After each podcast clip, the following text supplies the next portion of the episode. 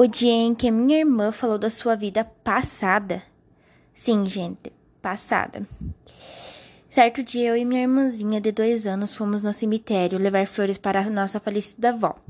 Quando de repente minha irmã pede se eu quero ver onde ela foi enterrada. Fiquei assustada. Mas fui, né?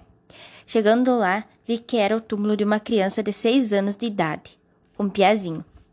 Pedi para ela como ela tinha morrido e ela me falou que tinha sofrido acidente de carro e que só ela morreu. Tive que acreditar, pois não queria deixá-la achando que ela era louca. Então eu pedi de tudo, de tudo mesmo. Ficamos horas e horas conversando e logo depois fomos para casa. Chegando em casa, eu pesquisei e vocês não vão acreditar no que aconteceu. Curte para parte 2. Parte 2 do dia em que minha irmã falou de sua vida passada. O dia em que minha irmã falou de sua vida passada. Parte 2.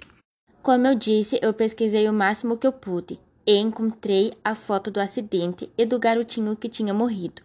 Fui mais a fundo e achei a foto de como ele ficou depois do acidente do acidente e eu reparei numa coisa que me deixou toda arrepiada.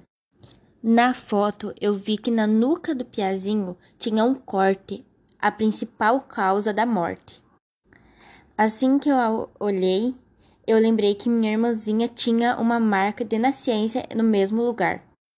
Depois de toda a minha investigação, contei tudo para meus pais, mas eles não acreditaram em mim. Hoje em dia, minha irmã tem 10 anos e não se lembra de nada. Curte e comenta o que você achou.